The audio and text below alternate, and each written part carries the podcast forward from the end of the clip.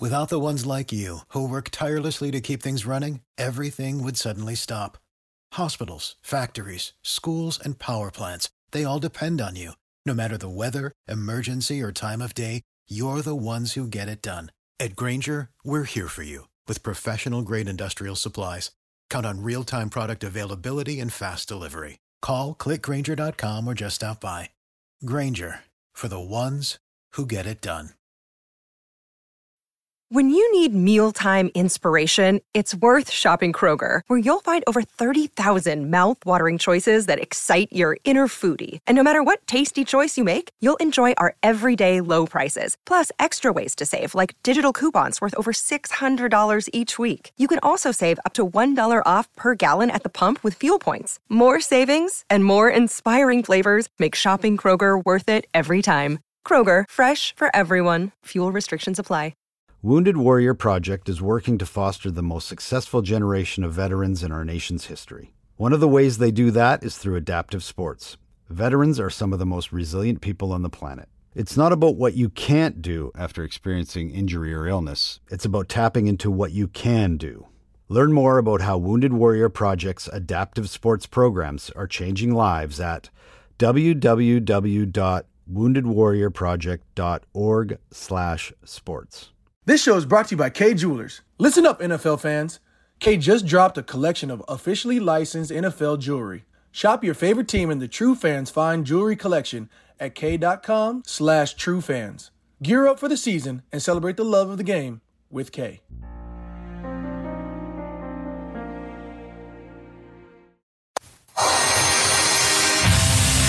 Throws for the end zone. It's intercepted. The third Buffalo takeaway today. An end zone throw. That's going to be a Buffalo touchdown to Gabriel Davis. But he's got some blocks. John Brown zooming inside the five. First and goal, Buffalo. Plenty of time for Josh Allen. Wide open. End zone. Touchdown, Buffalo Bills. This is the Buffalo Nerd with Colt Schroeder.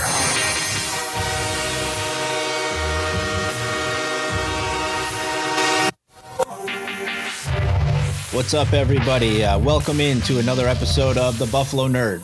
Uh, appreciate you guys being here. Thank you very much. Uh, this week, I am joined by. Uh, I'm a big fan of him. I, I, watch a lot of his stuff. I was just watching him over the weekend again. Uh, I'm joined by Pat Moran this week. Uh, super excited. I, would say you're pretty much like a Buffalo legend at this point, right? Or, or you're very, you're very, you're trending in that direction. You're, you're the upper echelon of Bills media coverage, I would say, right? Maybe, so, maybe my own mind, Colt, man. Maybe, but uh, that's a well, obviously in my mind too. Well, I appreciate I, that, man. I just, I don't know. I just like to talk to interesting people and have conversations and uh, try to have fun with this whole podcasting thing. But I'll tell you what, though, just for you for this show today, I just drank my first cup of coffee that I've had in about two and a half weeks. So I'm like all kinds of wired up right now. I've been trying to not drink coffee Excellent. And we just found out a little bit of news, right, that we'll get into here in a little bit so we can get you all fired up. And I actually have not had a cup of coffee in nine months. Wow. I, I, I kind of quit because uh, my stomach was, I was having trouble with my stomach and they were kind of like, take everything away, right? And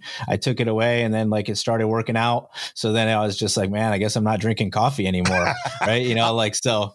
I've tried quitting coffee because I'm trying to cut some weight and I don't have normal coffee. Like if I have coffee, I get like the Cocoa Pebbles International Delight Creamer or the Snickers Creamer. So I have, you know, I put like three or four tablespoons worth. And if you have three or four of those a day, that's more than all the carbs and the sugars I'm supposed to have in a day. And that's just with the coffee without having anything to eat. So it's right. worked. But I am also, I don't know, man, I, I'm kind of craving the the right. chocolate and, and the carbs and the sugar. So I finally caved in today, man. I said, so you, you are what? you are a normal person. I am a normal uh, person. Uh, oh, okay. I wanted to be a little little more wired up for our, our conversation, man. Excellent. Good, good to be. I appreciate it. Yeah. So I actually went into work this morning too, and I'm pumped to be not at work. So I'm super pumped to be chatting with you too. Uh, and so we'll kind of kick it off like we normally do. I think most people know who you are, Pat, but you want to do just like a quick little intro of yourself, kind of what you're all about. You know, just a quick thing in your show. I know we're going to chat about it more later, but it's up to you. Yeah, sure, man. My name is Patrick Moran. I am the host of Talking Buffalo podcast. It's on every Tuesday, every Friday, and I have some bonus episodes now that I'm kind of scattering throughout. And essentially, I just have people from the world of sports media and athletes and entertainers, just interesting people on, and just for the most part have long form conversations. And uh, it's I try to be a little bit different than a lot of Buffalo. Like this isn't necessarily a Buffalo Bills podcast. What I do, I have plenty of topics that are Sabres related, news media related. It's not always about sports. I've had people on the show from American Idol, from The Voice. I've had some authors on the show, you know, a lot of national sports media people as well. So I don't know, it's kind of a variety, just type of deal. And uh yeah, Tuesdays and Fridays, Talk Buffalo podcast. And uh like I said, I'm, I am doing now bonus episodes. So pretty much three a week I'm I'm pumping out at this point. Awesome. It's always fun though, man.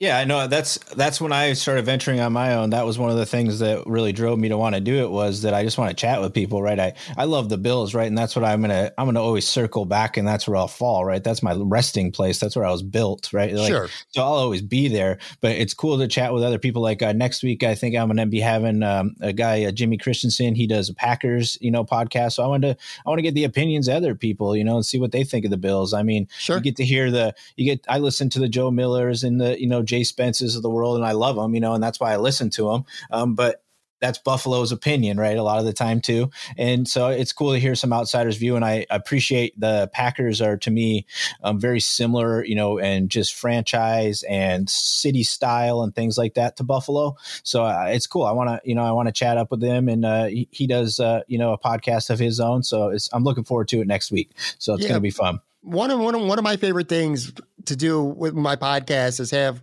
Buffalo Bills or Sabres conversations with people who aren't in Buffalo because I think Buffalo media, Buffalo bloggers, podcasters, sports fans, you tend naturally and understandably so to be a little bit skewed. So I like to have the outsider perspective. Like I had a Buffalo Bills just last week, a free agency preview show with the Benjamin Albright was on the show. And yeah, you know, he's out. a national guy and he doesn't have no emotional attachment to the Bills. So if he doesn't like moves that they're making, he's going to say that. He'll talk about the team openly and honestly with no bias. So it's always good to be able to get that outside perspective on your team and just learn about others. Yeah, I had uh, Russell Baxter on a little while back. I'm not sure if you know who Russell is, but he uh, he told me that when we were talking pre-show, I was like, you know, do you have like a team, you know, a favorite team? Like, who's your team? And he was like, no, I'm, you know, he's like, I've lasted in this industry for 40 years by being biased, right? Like, I don't, I don't have a team, right? I have an opinion, about all teams, but I don't have a specific team, right? So, uh, so as we do here on the Buffalo Nerd, we'll kind of transition real quick. Um, is we like to chat up charities, you know, we like to chat up organizations. Uh, you know, the Bills Mafia are all about you know doing good and you know always helping out, right? So uh, that's this is my way to kind of try to help out uh, in ways with my time, you know, and effort. Um, and so uh, everybody, I think, knows if you saw the first episode, uh, you know, my spotlight charity for the year actually is um, the Cerebral Palsy Foundation. Um, you know, my son Calvin was born born with cerebral palsy. Uh, I have an aunt with cerebral palsy. So, you know, it hits home. Uh, it's close to me. Uh, they're a great organization. Uh, it's also actually this month is also, you know, the Cerebral Palsy Foundation, you know, month, you know, so uh, it's pretty cool. And coming up next week on Thursday, the 25th, is actually Cerebral Palsy, you know, the National Awareness Day. So it's Go Green, you know, so next Thursday, make sure you're wearing your green, save all that stuff you had from St. Patty's Day. Uh, you get to wear, you know, another week here in the upcoming. So make sure you check that out out for me this week. So it's cool. Uh, we're going to highlight them again this week, and uh, all their information will be, you know, in the show notes, so you guys can go help out if you can. Uh, another piece that we're going to touch on this week, which is cool because um, Pat is uh, good buddies with uh, Mr. Del Reid, who does, you know, an excellent thing too, and he's been doing it for a very long time with a great team over there at 26 Shirts. So, uh, Pat, you want to touch on them real quick of why you kind of wanted to choose and just highlight them again as your charity for the week? Well, I've always been blown away by Del Reid for going back probably a good five, six years now. They started 26 shirts back in 2013. And Del's vision at the time was pretty simple just to help people. And for people who don't know their concept, what they do, it used to be every two weeks. Now it's literally every week they roll out a new shirt. And the shirts are really cool. You know, they're comfortable, they they look good, they're sporty to wear. So you buy the shirt, and you look good. But every time you buy a shirt, money from that shirt goes directly to a specific cause, not just, you know, one general cause all the time. Every shirt has a different campaign. So one week, if you buy a shirt for whatever that cause is, money from that shirt that you purchase is going to help that cause, that charity, whatever worthy cause that is.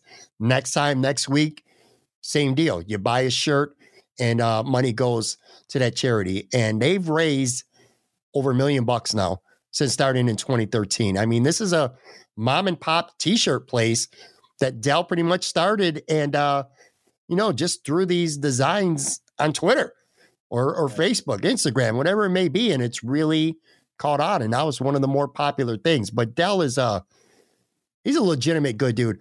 I said this on my show. Del's on my show every Friday now. And we spend time talking about 26 shirts and the cause that's going on for that week.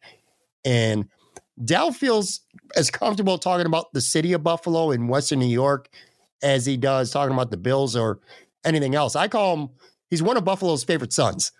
Mm. And I mean that, and that, and that's how I feel about him. But they help a lot of people, and it uh, I don't know, you know, sometimes you give money and and it always feels good to to give to a charity, but they they just go above and beyond. I Man, Del has formed 26 shirts as a company. I shouldn't just say Del because Del's just a piece. It's, it's a family there. It's a it's a group. It's an organization that does a lot collectively, not just one person.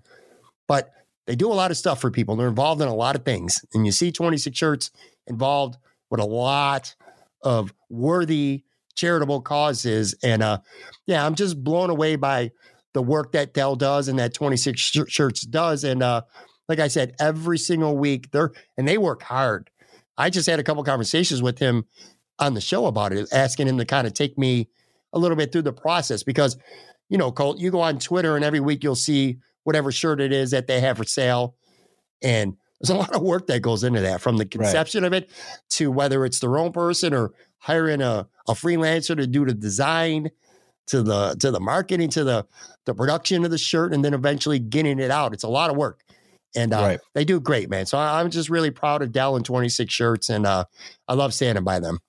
Yeah, I mean, it's absolutely something that you know you can always talk up because they're always doing good things. And the other awesome piece about it is it's it's always something different right? They touch a lot of different aspects of things that are going on right? It's not just cancer. It's not just sure. this right? It's they're hitting all sorts of different things while it's happening. And you you know you touched on a little bit that they're a team like in they collaborate right? Which creates you know more you meet the family a little bit of you know whoever you're helping at that time or the person that's being helped. You know like this this right now the current shirt is the being the builder right? Um, so if you haven't seen that one yet, it's cool, right? And it's obviously perfectly fitting for what's taking place right now during free agency and what's been taking place for the past three yeah. years, right? You know, yeah. and that's actually supporting a young man named Trenton Washburn, who uh, he's a ninth grader. Uh, he lives in Perry. Uh, that's actually I grew up in Fillmore, so he he's not far from where I grew up, you know, and so that hits home a little more to me. Uh, he has a a form of leukemia, right? And he's going to you know going to be doing dealing with you know it looks like chemotherapy for the next two to three years years of his life, you know, as a as a ninth grade kid, right? So he's going to be going through a battle. Uh, you know, his family is going to be going through a battle, and this being the builder shirt uh, you know, is hopefully going to give them some funds that'll make it a little bit easier on them, right? I mean, it's it's obviously going to be a challenge, but when you, you know, my mom passed from cancer, and I know that p- people would have around have to support that, right? And it takes a lot of effort to be able to support somebody being in the hospital or getting to chemo and doing all these things, right? So that family is going to be dealing with more than just the reality that's in front of them, right? They have to get them to that reality and always be at that reality. So it's an awesome cause. Uh, the shirt's really cool. It's fun You know, it's a great shirt. So, and Trenton, if you ever hear this, dude, just keep grinding, man. Keep kicking ass, keep doing your thing. And, you know, you're going to have a huge family supporting you, you know, behind you in the mafia as always. Right. So this week is another great shirt. And like Pat mentioned, next week, it's going to be somebody else that's looking for some assistance with another story that a lot of us can relate to. You know, we've probably had somebody that's had cancer, you know, like I have, or dealt with different things, heart attacks, different things, you know, heart disease and things like that. You know, we've all had things. So I think it's really cool what they do. Uh, when you brought it up and we're kind of like, well, we could do 26 shirts shirts, I was like, yeah, absolutely. I know they get talked about a lot, right? But it's for a good reason. It is. And I'm glad you presented it that way. And you, and you gave a shout out to Trenton too, because the money matters a lot. But you know what else matters? Support. And again, not just Del, not just 26 shirts. It's like, I mean, at the risk of sounding a little bit cheesy, it's a family in a way. When people are buying shirts, you're helping financially contribute to whatever cause is going on, but you're also showing love. You're also showing support. And these people, and Del talks about this a lot. These people feel that. It's not how many shirts are sold. It's not how many dollars go to whatever fund it is to help, whether it's medical costs or transportation or any of that stuff. It's the love and it's the support that people are giving them that makes this feel like a one large extended family. Again, like it was whether it's him or the week before, there was a Lord of the Wings shirt, which right. I'm a chicken wing guy, so I love that shirt, man. And you know, I'm getting that. But uh, you know, it supported a 31 year old young man who died at 31 years old unexpectedly. And helping the family. And that family's devastated. They're broken. They're crushed. But right. that love and that support that people are showing buying these shirts, again, it's not just the, the financial, which does matter, obviously, but right. it's just the love and the support. And, and, and that means a lot, man. It really does. Well, yeah, and they've even taken it further now, right? To where 26 shirts is in other cities, right? So it's, I mean, they're they're spreading the wings now too, right? And they've they've got people in other cities now that have this same kind of determination that Del and the rest of the team has, you know, to be present in people's lives that you know need somebody to be present you know so very cool. Uh, so del absolutely love you man and what you're doing and everybody at 26 shirts we wanted to give you guys a shout out again. Uh, so thank you very much for everything and remember next thursday the 25th uh, wear your green you know cerebral palsy awareness day. All right shall we talk about some football yeah, man, let's go. Let's all right. Plenty cool. to talk about. So, so, I guess we we weren't really planning on really hitting on the tight end, and I kind of felt like I didn't really want to mess with the tight end too much because everybody was talking about the tight end, and it was like the it was like the stop gate, right? It was like, what's happening with the tight end? Why aren't we signing Ertz? What's going on, right? And like everybody else is signing, and I was kind of like, I I don't care really if we get Ertz. And then today we we signed looks like Jacob Hollister from the Seattle Seahawks. Uh, you know, he he he to me when I I don't know a ton about him, right? i have watched Seattle quite a bit, but he feel he feels to me similar to what Jake Kumerow was in Green Bay. He's he's a system guy that understands and he works and he plays football and he commits to what you're doing and he might not make massive plays and do all these things, right? But he's going to do all the little things at the right time. I feel like he's one of those guys. Well, let me start here. Let's unpack this a little bit. To me, Jacob Hollister represents the biggest thing that this means is that the Bills are ready to go forward and give Dawson Knox another year to be their number one tight end. I think Jacob Hollister is signed to be what they were hoping that Tyler Kroft would have been. And let me go back a little bit further too. I told you how just a week ago when I, when I had Benjamin Albright on the podcast, I really enjoy getting an outsider's perspective, a more of a, a national perspective, which by the way, they're not always right. Sometimes right. they're very wrong because you can make the argument, well, they're not in the trenches in Buffalo. They don't see as much. But again, it's more of a an unbiased opinion from people like that. I was, but I, by everything he said during my interview with him, the thing that kind of struck me the most I asked him about Zach Ertz, and I asked him at the time because this was before uh, tampering period started. I asked him about Hunter Henry, and I asked him about Jonnu Smith, and I was a little bit taken back because Benjamin said that he was very high on Dawson Knox, and that he really likes him a lot, and that he's only play, you know, he's only had production for a couple years. They didn't, he didn't catch the ball, and even not even in college at Ole Miss. So he's still kind of a work in progress. And as a listen, as a Bills, because we're all Bills fans at the end of the day, at least to some extent, it's frustrating to watch Dawson Knox play football oh, because he looks like Zach Ertz or George Kittle in any given game or quarter or, or even just a drive, whatever. But then he drops big passes, commits bad penalties, misses bad blocks. To this day, when you say the name Dawson Knox, I think back to the 2019 playoffs in the Houston game in overtime where he whiffed on a block, where had he made that block, Josh Allen at worst gets the Bills in the easy field goal range, and the Bills end up beating Houston in overtime. You know what. I'm saying? So there's there's a lot of room to grow, but I think this moves indicates two things. Number one, I think the the interest in Zach Ertz was legitimate, but I think the Bills had a price. Compensation wise, you know, in terms of what they would pay Philly, and I think Philly was trying to hold on and get more. Mm-hmm. And again, that co- combined with Dawson Knox leads them to Jacob Hollister, who's he's okay. You know, fun fact, by the way, I don't know if you knew this or not, but he played college football with Josh Allen oh, at really? Wyoming. Yeah. Okay. Then, yeah, then he, that makes all the sense in the world right now. Yeah. Two years ago in 2019, he had 41 catches, 300 about 350 yards. He's had three touchdown catches the last two years. And I sort of remember, like, I, without looking up the stats off the top of my head, I think he ca- catches his touchdowns like all within a one or two week span because he becomes a hot waiver wire fantasy right. football tight end for like one or two weeks, and then you pick him up, and then he ends up doing nothing.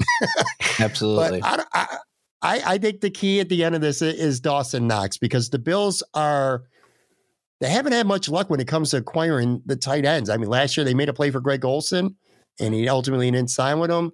They were interested in Ertz, and I'm sure they were interested in some of these guys, but I don't know. I, at the end of the day, uh, he's okay. I mean, you could do worse Jacob Hollister, but to me, it's going to be about Dawson Knox. And this is a wide receiver centric offense, anyways. I'm not as concerned about it as others. Zach Ertz to me is more of a guy. He's a good player. He's much better than what we have, but he was expensive. He would have been a one year rental essentially, and uh, his production is kind of falling off. And he's 31 years old, so it's not like he's going to get younger. You know what I mean? He's only getting older, so I'm fine with this move. Yeah, I mean, I it looks like they it looks like Philly might have been hanging on around to like a third round pick for him. Plus, you got to take on his salary after that too, unless he's willing to drop his number. So yeah, I didn't really see it as like a, a great move. I see everybody's need, and I think I I feel like everybody is really focused on it because Beane mentioned it, you know, at the in his closing at the end of the season that they felt like they nobody respected the tight end. But like you mentioned, then they go and get Emmanuel Sanders, right? So it's like what they're aren't they just saying we don't really care? We're just going to do what we were going to do again, and hopefully Dawson Knox will shine this year, and hopefully he'll step into what we're hoping he's going to be. I honestly thought that at the end of last year that we were going to keep Kroft again and just ask him to come back at nothing, right, and and and roll it back again because he they don't really seem to care about the position that much. So I, I think it's I didn't know the little fact about Josh Allen, so that's kind of interesting and should prove to be a little fun you know, and maybe I all I remember of this guy is he's like another one of the long hair guys hanging out of the helmet type of deal, right? And he makes like an occasional touchdown, and it's usually like probably from like four to five yards away from the end zone. Yeah, and I will say this about Hollister too quickly. His production in the last two years has been better than Dawson Knox's the last two years.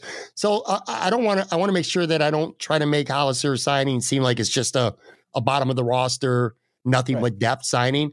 He's only 27 years old. They like him. I still like Dawson Knox. A lot of people like Dawson Knox, but Dawson Knox has a lot to prove. Maybe these two guys going into, camp this summer and it's going to be a legitimate competition. And look, neither of these guys need to beat Travis Kelce. The Bills, again, they're a very wide receiver, pass happy offense. These guys don't need to be all pros, but yeah, I think you're going to probably see a, a legitimate training camp battle. And who doesn't like watching that?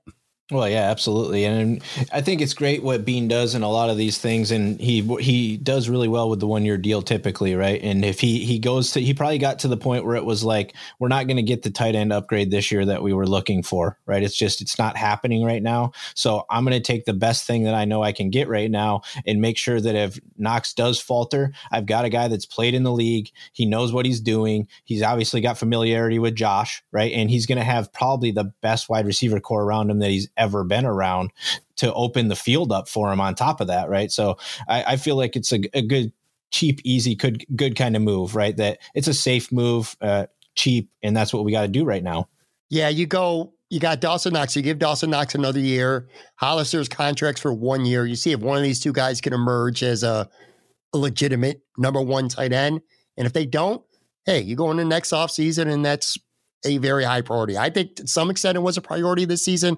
But I think that again, in a way, they were ready to give Knox another year. So I, I as as I because this just happened not long before we started taping this. I'm as I'm digesting it more, I, I kind of like the move. Let's allocate some of the money that they would have paid Ertz maybe to a defensive end or to a corner or something like that. Well, but we'll talk about that. Yeah. Yeah. I mean, absolutely. I, I think it's it's just to me, these are the moves that Beane is doing right now. Like we were gonna we were gonna talk about Trubisky already, right? And to me, I I felt like that's a brilliant move, right? It, it makes so much sense. You have to look at it on a lower level, right, and kind of not get rid of the face value of what it looks like and why would he want to be here. And I don't care about any of that. What I do understand is that they got an upgrade immediately, right? Like if if Josh happens to go down, I feel a little more comfortable rolling a guy out there that can fit the system more than Barkley can, right? He can complete a lot more of what we need to do as an offense. So I liked it in that aspect. And I feel like if he can just have a decent year around us, that we've just gotten ourselves a third round pick next year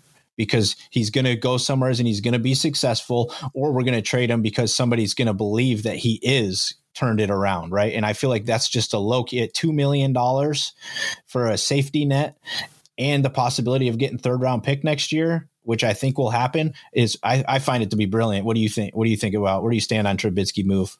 Well, it goes twofold here. From the team perspective, when when the move first happened, first of all, it was surprising. I don't think anybody saw this coming, so it was kind of natural to have a little bit of a shock reaction, kind of a lot of knee jerk reactions around the league. People are laughing, or were I should say, a lot of fans. At least I'm not necessarily media people, because I mean, let's face it here.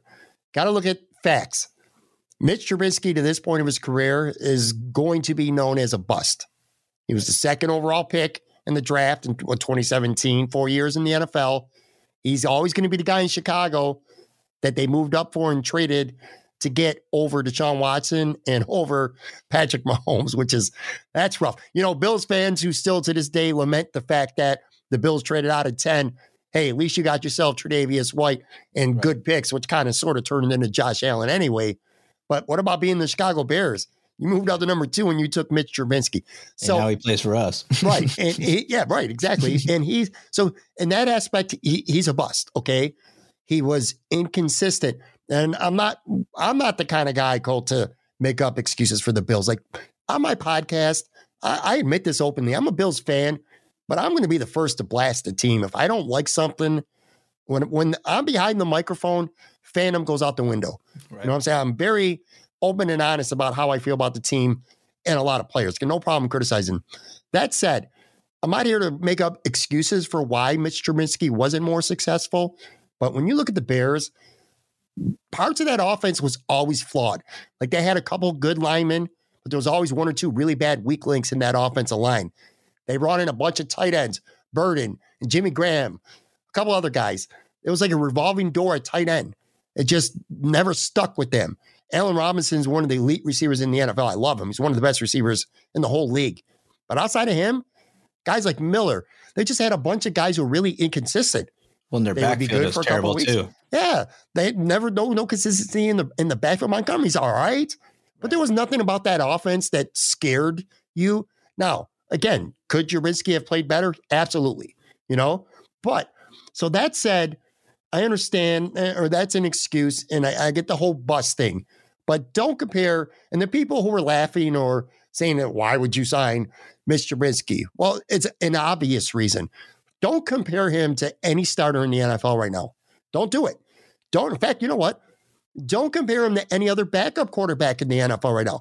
There's only one person that anybody who wants to evaluate the signing should should compare Mr. Trubisky to. One person only, and that's Matt Barkley. That's it. As good as the Buffalo Bills were last year, God forbid if Josh Allen went down, that's it. That's a wrap. Season's over. I like Matt Barkley for the record. Oh. I think he deserves a lot of credit, not for anything he did on the field, but off the field. I've talked to players, I've heard from players, I've seen them be public about it. Matt Barkley had an awful lot to do with the growth in the off field and to some extent on field maturation of Josh Allen. He deserves a lot of credit for that. He was an asset to the Buffalo Bills organization, without question. That said, Mitch Trubisky is just a straight up better quarterback. it's not close either. There's not a case. I've heard a couple people on Twitter debating this, but there's no case to be made. Mitch Trubisky is, is a better quarterback. If you're building a team to win a Super Bowl, and you could say the same thing, not just Buffalo. If the Kansas City Chiefs, if Mahomes goes down, guess what? They're done, right? Mm-hmm. Chad Henne going to win, lead them to a Super Bowl? No. You could take Tampa Bay. If Tom Brady goes down, is Blaine Gabbert going to win, take him to a Super Bowl? No, it's it, right? And you can say that for almost any team. But in this situation right now, if Josh Allen does go down, at least Mitch Trubisky gives you a, a, puncher's chance. He gives you a fighter's chance. I mean, he was 29 and 21. All this bad stuff about him, inconsistent play. Yeah. He was still Got a, a winning record. Yeah. He had a winning record, man. So from a team aspect, this is a no-brainer. It's obvious. Now for Mitch Trubisky's ads, um, from his side of the fence, you're like, well, why would he sign with the Buffalo Bills for one year when Josh Allen's the starter, second in MVP voting? Well, again, that's pretty obvious. He's going to use this year to reset his career. He's going to a good organization. He's going to a proven winner, offensive coordinator, Brian Daboll. He'll help him. He's got great weapons around him. he's got some of the best weapons in the NFL. I don't think there's a better one to four wide receiver tandem right now in the NFL than the Buffalo Bills. And he probably sees himself in the same type of situation that Jameis Winston and Andy Dalton were in last year. Maybe Fitzpatrick too, although he ended up, you know, being the starter there. But he sees himself in a situation where he's going to be a backup on a good team. He might get an opportunity to play, but he can go and you kind of hit on this. He can reset the market for himself next year. These guys, like again, Winston and Andy Dalton, they had to sign cheap backup deals last year. Now look, Jameis Winston is now the starter for the Saints. He just signed. Andy Dalton went to the team that Mitch Trubisky just left, Chicago. Mm-hmm. He's a starter now, at least for the moment, anyway. So I think that's his mindset. And two and a half million. I mean, come on. He's only like about 350,000 more than what they would have paid Matt Barkley. So mm-hmm. it's a no brainer to me. I just, it's a good move and, and it gives Buffalo some insurance in case Josh Allen goes down, which that's the only thing that Bills fans should care about. Right.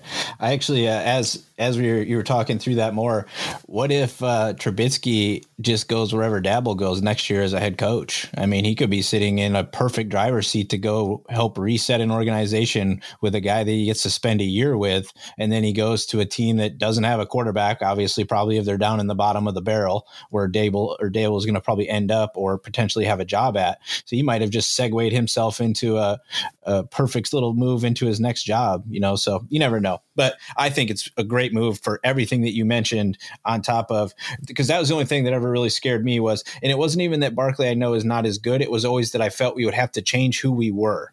And I did not want to do that. And I think with Trubisky, we do not have to do that. We'll have to change a little, but it's it, it's not the massive change where you feel like when Barkley comes in, we lose the passing aspect. We're going to try to run all day. With Trubisky, I don't think we have to worry about that as much. We can still let it fly like we like to. I think Patrick Mahomes hurting his foot might have led to this move mm. in the playoffs. Yeah, Kansas yeah. City Chiefs. I mean, he got he ultimately played, although he wasn't 100. percent And that Super Bowl loss was like quite literally zero percent Pat Mahomes' fault. But seeing your starter go down, and you realize how what the dip is between number one and number two. You want to get the best quarterback at number two, and when the money's right. And again, it was it's all all about opportunity. Mr. Binsky knew he went around the league. He says, "I'm not going to start anywhere this year." So what better opportunity do I have as a number two than to go to again an organization where he's going to learn and get better? Right. So yeah, yeah. It's, it's, nice to be with a winner and a team that's obviously showing you that they're they're trending in the right direction. Mm-hmm. So uh, yesterday when uh, Beane did his little press conference, which was pretty cool that he pushed it back and everything, right? So they could chat with Barkley before this all took place and everything. But he made a point about mentioning because we've seen a lot of. I know uh, you have Greg Thompson on your show and stuff, and I like Greg. He puts out a lot of good stuff.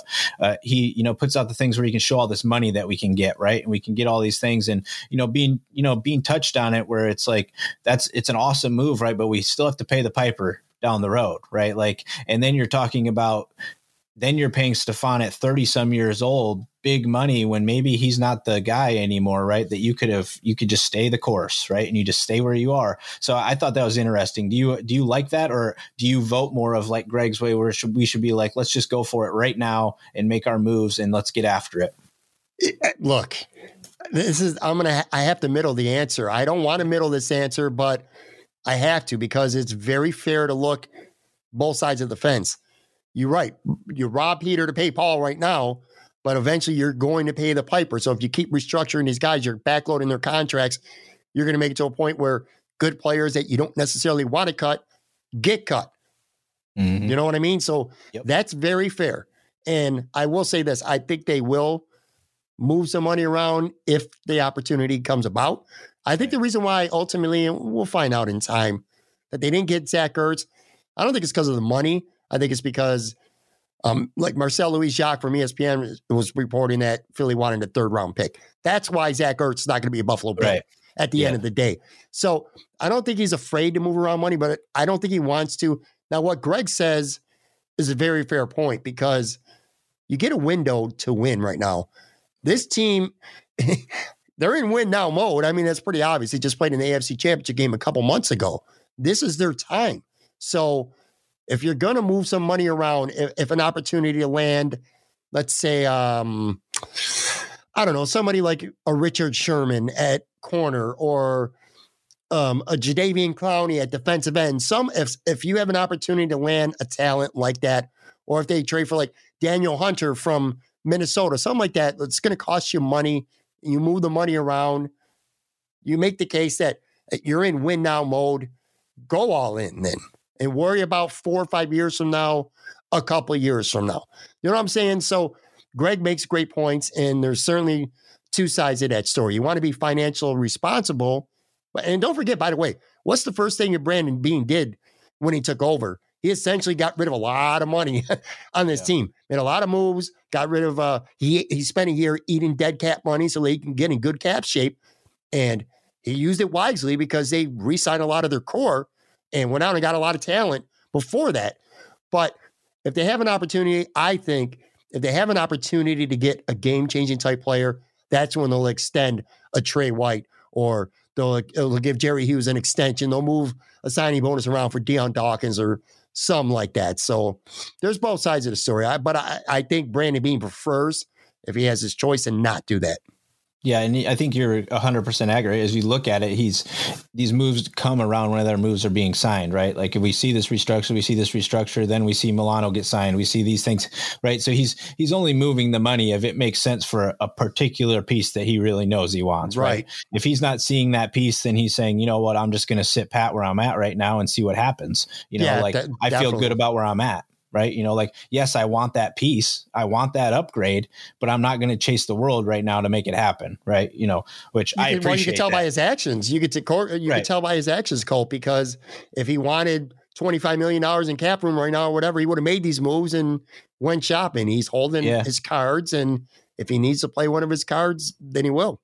Yeah, and I don't he I don't see that being ever giving up a third round pick for Ertz. And I think he values he, I think he values two and three very highly, you know, compared to yeah, I mean, Not for a thirty one year old declining tight end. Yeah, no. yeah. I mean, like you could. There's so much more opportunity to just hold on to it and see, right? Like try try it the third round and see what happens, right? Like you've got at least four or five years of it guaranteed. Ertz, you might get one, right? Yeah, So especially that type of player. I mean, if he, he'll give, I think he would give up a third rounder for a younger veteran. Zach Ertz might not be completely past his prime right now, but like he's holding on for dear life to the bottom part of his prime. So yeah, I, I agree 100. percent Yeah, and I think we wanted the piece, we wanted the Smith or the Henry or whatever. But when you see that money running around at that price point, I'm like, that our our offense can't afford that money either, right? Like I don't, we can't pay that piece that much, Right, absolutely. Yeah. right? So, and uh, we'll segue a little bit into the next thing because you brought up Richard Sher- Sherman, right? And everybody all so far has been clamoring, you know, we need cornerback, cornerback two, cornerback two. What are we doing? Well, it looks like we're doing Wallace and we're doing Dane Jackson are going to be competing for it as of right now, right? And Wallace is doing it for like zero dollars, right? And and realistically, Dane Jackson is being paid like zero dollars. So if one of these two guys actually ends up being the guy, it's like super, super smart because it's costing you nothing, right? But you're also risking that Wallace isn't he's not bad. I like Levi Wallace and he makes plays when we need him to make plays and he doesn't make the play when we need him to make plays a lot too, but he knows the system. He's been here, he knows how to work, he fits in with this team and he proved that yet again that he he knows he's on the hot seat by taking a 1 million dollar guaranteed contract, right? He knows he's in the hot water that he's not necessarily the guy, right? So I agree that if there's a I don't know that I'd go Sherman, but if there was like Rhodes or somebody like that was saying, "Yeah, what what can we do, Buffalo?" I I would I would I would make a move, but I like Dane Jackson too. I like Dane Jackson a lot. I would. I'll, I'll say this though: the money for the contract with Levi Wallace is it does not preclude them from doing literally anything right now. They could go out. They could go out and spend money on Sherman. They could go out and spend money on Xavier Rhodes. There's not a lot of like really big name corners left, which leads me to think that it's very conceivable that that could be your training camp battle. At the same token, you could go out and you could sign a Xavier Rhodes or, or Sherman, or listen, don't put in. There's corners out there that we're not even. No one's discussing that. Brandon Beane might end up trading for a corner, a veteran corner, and just saying, you know what, I want to have the best corners in the NFL. You get a good one, you pair him with Tre White. There you go. They also could draft a corner in the first round, the second round. They could take a corner at any time. What I really like about Levi Wallace coming back is this more than anything else. If that's your floor, that's not so bad. Okay. He's a serviceable starter. He's not an all pro. I don't think he's ever going to be an all pro, but you can win with Levi Wallace. You could do a lot worse than him. In one year, the money, he definitely wants to be here. You know what, Colt? Sometimes you hear these guys always talk about, you know, I always wanted to be in Buffalo. I always wanted to come back. No, they didn't. They came back right. because of the money. All right. This dude straight up told his agent to don't even counter offers. I want to be in Buffalo. He got less money than what the restricted free agent tender was going to be. And he signed with the Bills, what, 24 hours after tampering started? Right. So yep. he's got nothing to lie about. I believe he really wants to be here. He thinks the Bills are going to win a Super Bowl. But anyway, I like Dane Jackson, but every year there's always a guy in the Buffalo Bills who kind of woos you a little bit. They make a couple nice splash plays, whether it's training camp or last year, Dane Jackson during the regular season, but he's got a lot to earn. So if that's your floor, those two guys battling it out for CB2, I'm happy. That said, what I like most about Levi Wallace is he's a service, serviceable starter that comes dirt cheap. The punter is making as much money as Levi Wallace. So you can go out and get a veteran, which I still think they're going to do, by the way. Yeah. Brandon Beane, all three years now, he, he's the, the Bills' kind of ammo has been let's get a veteran corner at, at CB2 and see what happens. It hasn't really worked, but Josh Norman, uh, the year before that, Kevin Johnson, um, mm-hmm. EJ Gaines. So that's kind of been the Bills' offseason ammo is to get a grizzled vet. Vontae Davis did not right. work out. But you know what I'm saying? That that's kind of been what they've done the last couple years. I wouldn't be surprised if they do that again. They can still look to the draft, although that's a lot less important now having Levi back. So I like Levi because you could do pretty much anything. And again, worst case, if, he, if that's your floor as him as a starter, uh, you could do a lot worse. They can't all be Pro Bowlers. He's serviceable. Right. And in worst case scenario, he goes and you eat a million dollars. I mean, you just had Trent Murphy sitting on the bench for nine million last year, you know, not playing games. So one million dollars shouldn't be a massive ordeal. But I, I agree with you. He's going to bring in somebody else, right? He's just waiting to see where the dust settles and see what happens, right? He's got his competition in place and knows it's there, but he's going to find another piece to add into the puzzle, especially like if Tre goes down, you need to know that there's something firm and solid there, right? You know that you can you can count on. The, listen, it seems crazy to say because so many names and so much money is being thrown out there these couple first days of free agency, but it's it it's very early. There's mm-hmm. still a mm-hmm. lot of people out there, and there'll, and there'll be more people that come out there because some guys are going to sign with a team, and the the reaction is going to be to cut a player.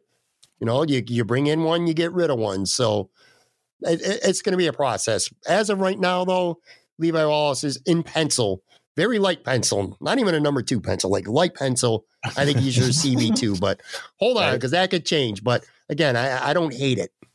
Yeah, I mean, and I, I actually am enjoying the one year deals. I think that benefits us greatly right now, right? Is because we can we can tamper with some pieces to the puzzle and see if they work. And if they work, great, we keep you around. If they don't, oh well, we try again, and we did it cheaply, right? And we need yeah. to be as cheap as we can right now. So I I love the one year deal. I think a lot of people don't like it, and I actually like hearing that a lot of the players want it this year, right? Because now, especially that they've seen the contract for how much money the NFL is going to be making now, they weren't going to wait right? Just give me this year, get me through this year. I'm going to sign something big next year, right? Yeah, you Levi like, Levi Wallace goes out, has a good season, he becomes a starter, or not becomes, remains a starter, plays well. He's going to go out and he's going to get paid, and the cap's going to go up. So it's a good move for both sides. It's a win-win, I think, for both both parties. Yeah, I like it. I think it's a good move. You kind of hit on it too a little bit. Um, where you, I was cool with the punter move. I mean, I, I like Bojo, and I just we obviously don't need a punter that much right? Like, or hopefully that trend continues, right? You know, I don't know that it's necessarily going to continue, but I kind of felt like mostly it was just, I think he was asking for too much money, right? And we were going to know that we're going to be cheap. And as good as he was, there was a lot of times where he puts the ball at like the one, two yard line just a little too far and it turns into a touchback. And this other guy's fairly good at just keeping it close. He doesn't have a big leg, but we also don't punt inside the 20 very often, right? We're, we're, we're tending to be trying to drop them from like the 50 in there, right? You know, so it's interesting. They're both their hang times are close, and I I don't know if there's like two if because you can look at all the numbers and they're very they're very damn close, right? You look at this and go, so what's the big deal? So I wonder if it's just do we truly know if Bojo was doing exactly what they were asking him to do, or if they just weren't truly getting what they were looking for from the punter? I'm going to be completely honest with you, okay, Colt. I. Mm-hmm. This is the portion of the interview where I hear you. You ever, you know, the Charlie Brown cartoons where you hear wah wah wah wah. I say that because here's why. Here's why I say that. I don't care about the punter. I right. don't care I mean, about the like, punter. I, I truly don't. Uh, I, I will say this. From what I understand, Corey Bojorquez, it wasn't so much about money because they didn't tender him at 2.1, but they signed Haack for three years at 1.8 per year. My understanding is Corey Bojorquez, which I don't know why, and this is very surprising, he didn't want to be here long term. Brandon Beane did not want to sign a punter to a one year deal. That's why he didn't tender him as a restricted free agent. He wanted his punter here on a three year deal. And from what I understand, Corey Bojorquez, for whatever reason, and I don't know why, but he didn't want to be here for three years. He didn't want to sign a long term deal. So I don't know. It does, again, I'm no punting expert, and frankly, I don't care. But I mean, I do look at stats and I do read some other people's tweets or, you know, look at some information. Haack is more of a finesse punter, you know, like coffin corner kicks, whereas Corey Bojorquez is a boomer. Mm-hmm. And it's funny because Corey Bojorquez had a very good year last year by all accounts. He struggled. If you remember, he was a terrible punter before last year, but he was oh, yeah. really good last year. So I thought it was a. you go down up and down the list of the Bills free agents that were pending, whether it was restricted or un, unrestricted.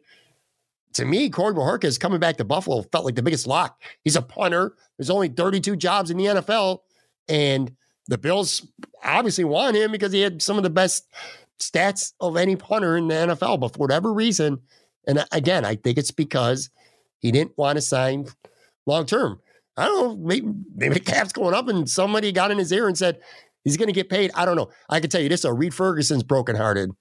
Yeah, I mean, that, is, that's his boy, man. That yeah, sucks. I mean, it's it's I, like you said. I thought it was a lock too. I didn't even think it was going to like turn into anything that would even reach the end of the offseason, right? They would just be like, okay, so, yep, you're going to stay, right? Like, we don't need anybody else. You're doing great here. Let's just keep rolling, right? Like, how long do you want to be here?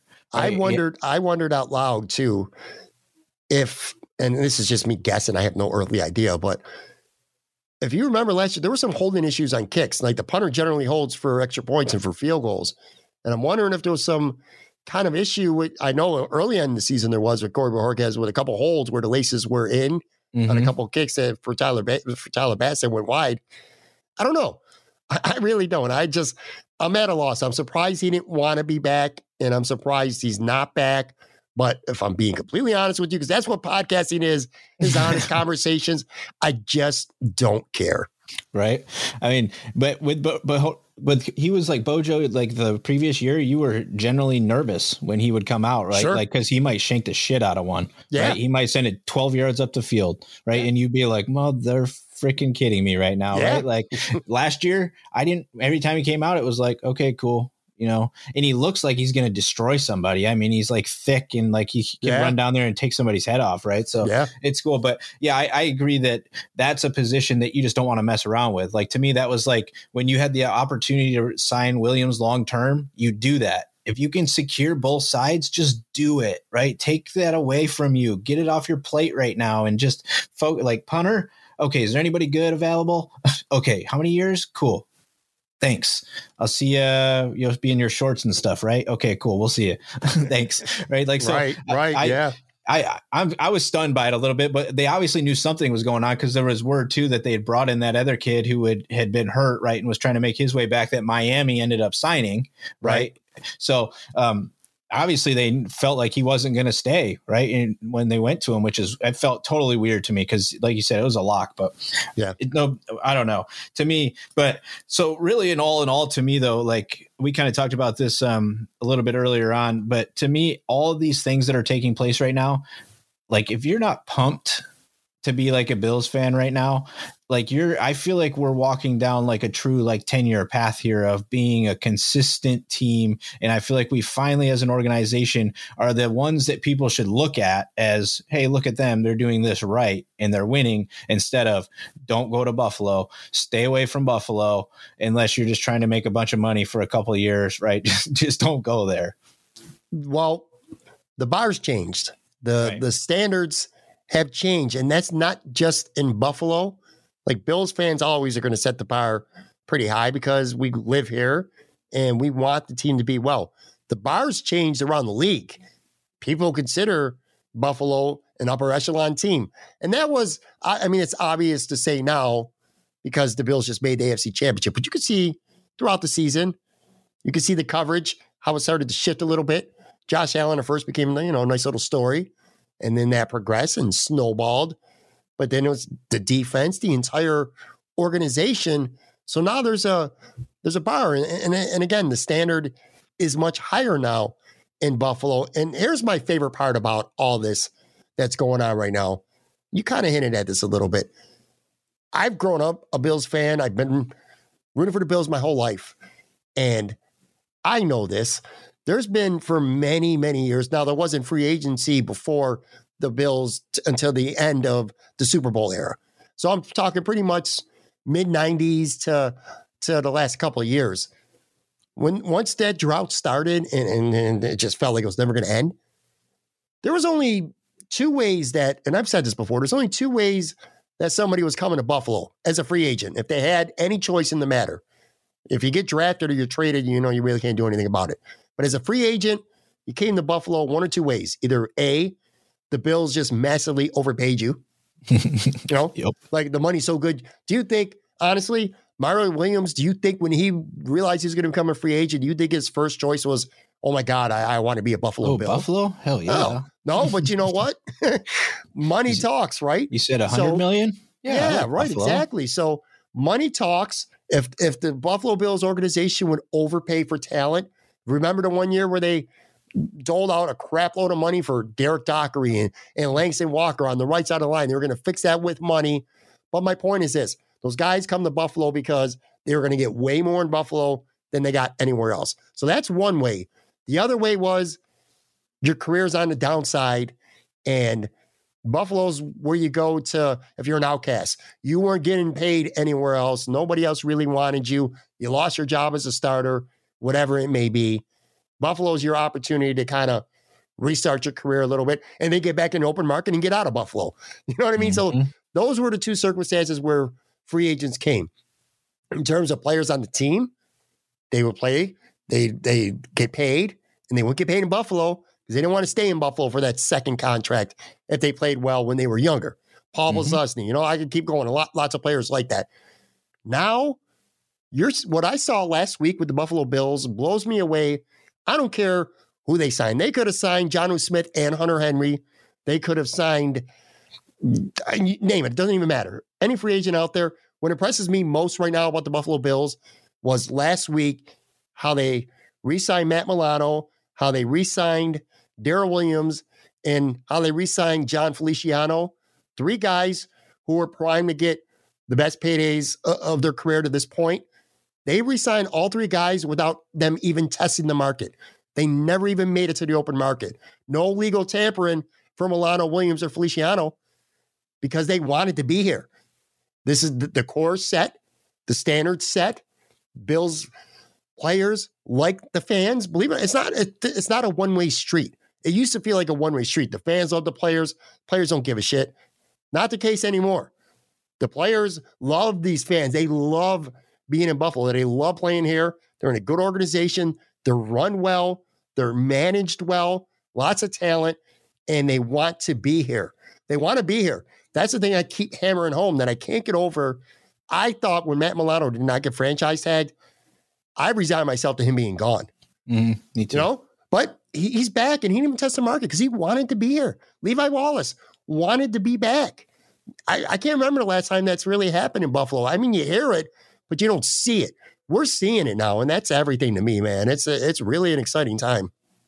Yeah, I mean, especially because the part of that is that you touched on it is that you every guy that we've had has always been I'm going to keep my guys. I'm going to build through the draft. I'm going to build through the draft. I'm going to keep them. I'm going to keep them but you can't keep them when they want to leave right? You, you know so like you could you can't do that until you've been able to build a winner right? And you're doing the right thing. And that's why our guys are staying now like we're drafting them and they're staying because we've built a winner now to where it's actually can work and you don't have to just churn the free agent bubble and you get this you hit on your draft pick. He plays awesome for four years and then he goes and plays for new england right? And he wins super bowls right? You know like you like I, it was just so frustrating. But now you truly feel, and you mentioned with all those signings and just bringing your pieces back. And I think we really made an effort to do that this year because there's concern too that we're going to have a shortened off season and things like that. And keeping your continuity to me is a massive piece to the puzzle of being able to create winning teams for consecutive years. So I think that Brandon Beane has just been doing a phenomenal job with that.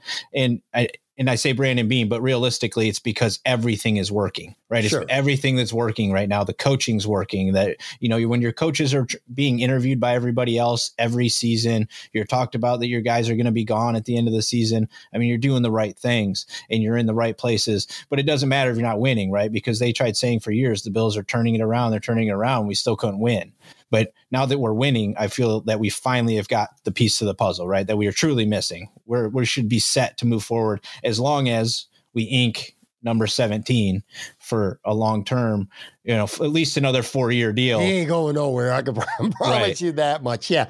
Gone are the days of guys like Nate Clements and Antoine Winfield and I mentioned Paul Posluszny and Stephon Gilmore, guys who become good players, get to free agency and go get paid somewhere else. These guys want to stay. And you said it perfectly, though. It's about winning. All right. right. They, you can love the city of Buffalo all you want. You can love the wings. You can love the city of Orchard Park or Hamburg, wherever these guys live downtown Buffalo. But you know what? If you're six and 10 every year, you're going to want to go somewhere else. So, yeah, the winning is obviously at the end of the day, the winning, it's all about the winning, man. Absolutely, and you can see that. I, am sure you've been perusing around while you've been watching that Emmanuel Sanders is getting beat up a little bit for his choice of ranch over blue cheese. Uh, he he went I, to get I, some wings, and he's he's getting eaten up a little bit about it. There, it's all over the well, place. Well, people need to stop that because I'm going to tell you what. Emmanuel Sanders is 100 percent correct. Blue cheese is gross, it's disgusting. So's ranch. They're both gross and they're both disgusting. Good for him, man. He ain't kissing no butt, man. He's telling people what's up. I love it. Yeah, he was even like, man, I, I thought I liked blue cheese, but this blue cheese is bad. Said it was like spoiled milk or something like yeah, that. Yeah, he's like, this is well, I agree with him. It is. It's freaking terrible. He, I wish he would have talked to me first. I would have told him. He would have saved himself some trouble. I hate it. That's funny. All right, Pat. Well, I think we've pretty much kind of hit on everything that we want to chat about. We're coming up close to an hour here. I want to give you a, a, a little opportunity here to chat up because I know you uh, you just announced a couple weeks back here. I guess last week probably it was that you've made some big moves, and uh, I just want to give you some time to you know let everybody know what's going to be happening with you. Yeah, Talking Buffalo podcast is now part of the Blue Wire Pod Network. Um, it's it's a really good lineup. Tyler Dunne is part of that lineup. Um, the guys from Rock Power Report are with Blue Wire. It's just going to be it's an opportunity to to grow the podcast more and uh, you know just kind of take us to the next level. They're doing a lot of stuff in terms of marketing and things like that, and they've really uh you know they put some faith in me to to put out a good show. And like I said, I'm doing Tuesday and Friday shows. Tuesdays is a uh, it's a variety show. I have again, who knows who to enter. I had Jay Skurski on this past Tuesday. I had Benjamin Albright on the week before. Um, that's revolving. That's always different. I like to mix it up. And then every Friday, I'm calling it Del Friday. I got Del Reid from 26 Shirts on. And again, we're going to talk about whatever that week's campaign is with 26 Shirts. We'll spend some time talking about the city of Buffalo, what's going on in Western New York. We'll talk little Bills, little Sabres. And then we do some fun segments like we both list, uh, we call it Del's Fave Five, and uh, like this past week, um, this past week we did top five favorite movies from the '80s. Last week or the week before that was about chocolate bars, just all kinds of fun little regular segments that I do with Del. And then the other thing is throughout the week, uh, starting, in fact, I just did my first one on Wednesday, doing bonus episodes. In this case, I called it an Emergipod. And when the Buffalo Sabres fired Ralph Krueger, I grabbed Joe Yerdon on and we had a reactionary podcast. I mean, it was out like maybe just a couple hours after uh, the firing. Which, by the way, I knew that was happening the night before. You can Oh, ask, really? yeah, you can ask some people, man. I, I started sending out some DMs. I knew it was coming. Somebody had told me, I can say who, someone connected with the Buffalo Sabres said, I'll tell you what, Pat, you might want to do an unplanned podcast for tomorrow. So Excellent. I kind of knew whatever. But anyway, my point was so yeah, I have those kind of things. I'm going to be doing some retro episodes where me and a guest will talk about an event from Buffalo's past and uh, kind of like a, a deep dive into that. Whenever something comes up, some big news, I might have more emergipods. But yeah, Tuesdays and Fridays are always going to be every week and uh, scattered the rest throughout. And when you subscribe, and we're on all the major podcasting platforms, Apple and Spotify, Google, all them, they get sent right to your phone or your or your iPad or laptop, whatever the hell it is that you listen to a podcast on, man. But yeah, it's fun, dude. I, I really I enjoy it a lot. I really do. Every now and then, and I'm sure you feel the same way.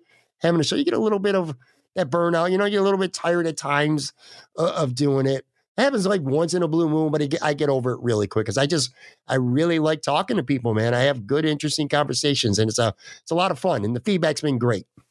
Yeah, I mean, I absolutely was uh, happy to have you on. And uh, if you guys haven't been uh, listening to Pat's stuff, uh, obviously, he I think you've got 302 episodes now. Is it? Yeah, yeah. Yeah, well, so just uh, just went over three Just hit 302 episodes, so you've got plenty to listen to. So uh, when you get over there, and you know, make sure you leave Pat a review uh, over there at the podcast too. You know, he does a great job. So uh, you know, make sure he's trending up the charts by leaving him a review and everything.